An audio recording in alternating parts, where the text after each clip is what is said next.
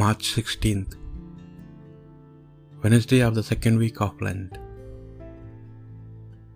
We are reading from the book Prophet Jeremiah. Come on, they said. Let us conquer a plot against Jeremiah. The priest will not run short of instruction without him, nor the sage of advice now the prophet of the word. Come on, let us hit at him with his own tongue. Let us listen carefully to every word he says. Listen to me, O Lord. Hear what my adversaries are saying. Should evil be returned for good? For they are digging a for they are digging a pit for me.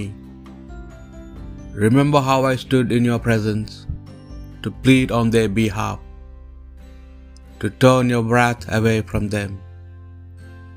The word of the Lord. Save me in your love, O Lord. Release me from the snares they have hidden. For you are my refuge, Lord. Into your hands I commend my spirit. It is you who will redeem me, O Lord. Save me in your love, O Lord. I have heard the slander of the crowd. Fear is all around me as they plot together against me, as they plan to take my life. Save me in your love, O Lord. But as for me, I trust in you, O Lord. I say, You are my God. My life is in your hands. Deliver me from the hands of those who hate me. Save me in your love, O Lord. A reading from the Holy Gospel according to St. Matthew. Jesus was going up to Jerusalem, and on the way he took the twelve to one side and said to them, Now we are going up to the Jerusalem, and the Son of Man is about to be handed over to the chief priests and scribes.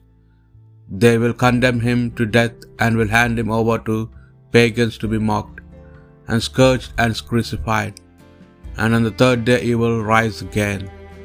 Then the mother of Zebedee's sons came with the son to make a request to him, and bowed low. And he said to her, What is it you want? She said to him, Promise that these two sons of mine may sit, one at your right hand and the other at your left in your kingdom.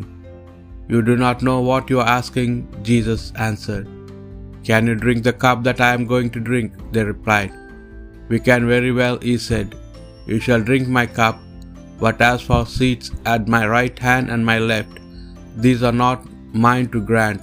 They belong to those to whom they have been allotted by my Father. When the other ten heard this, they were indignant with the two brothers.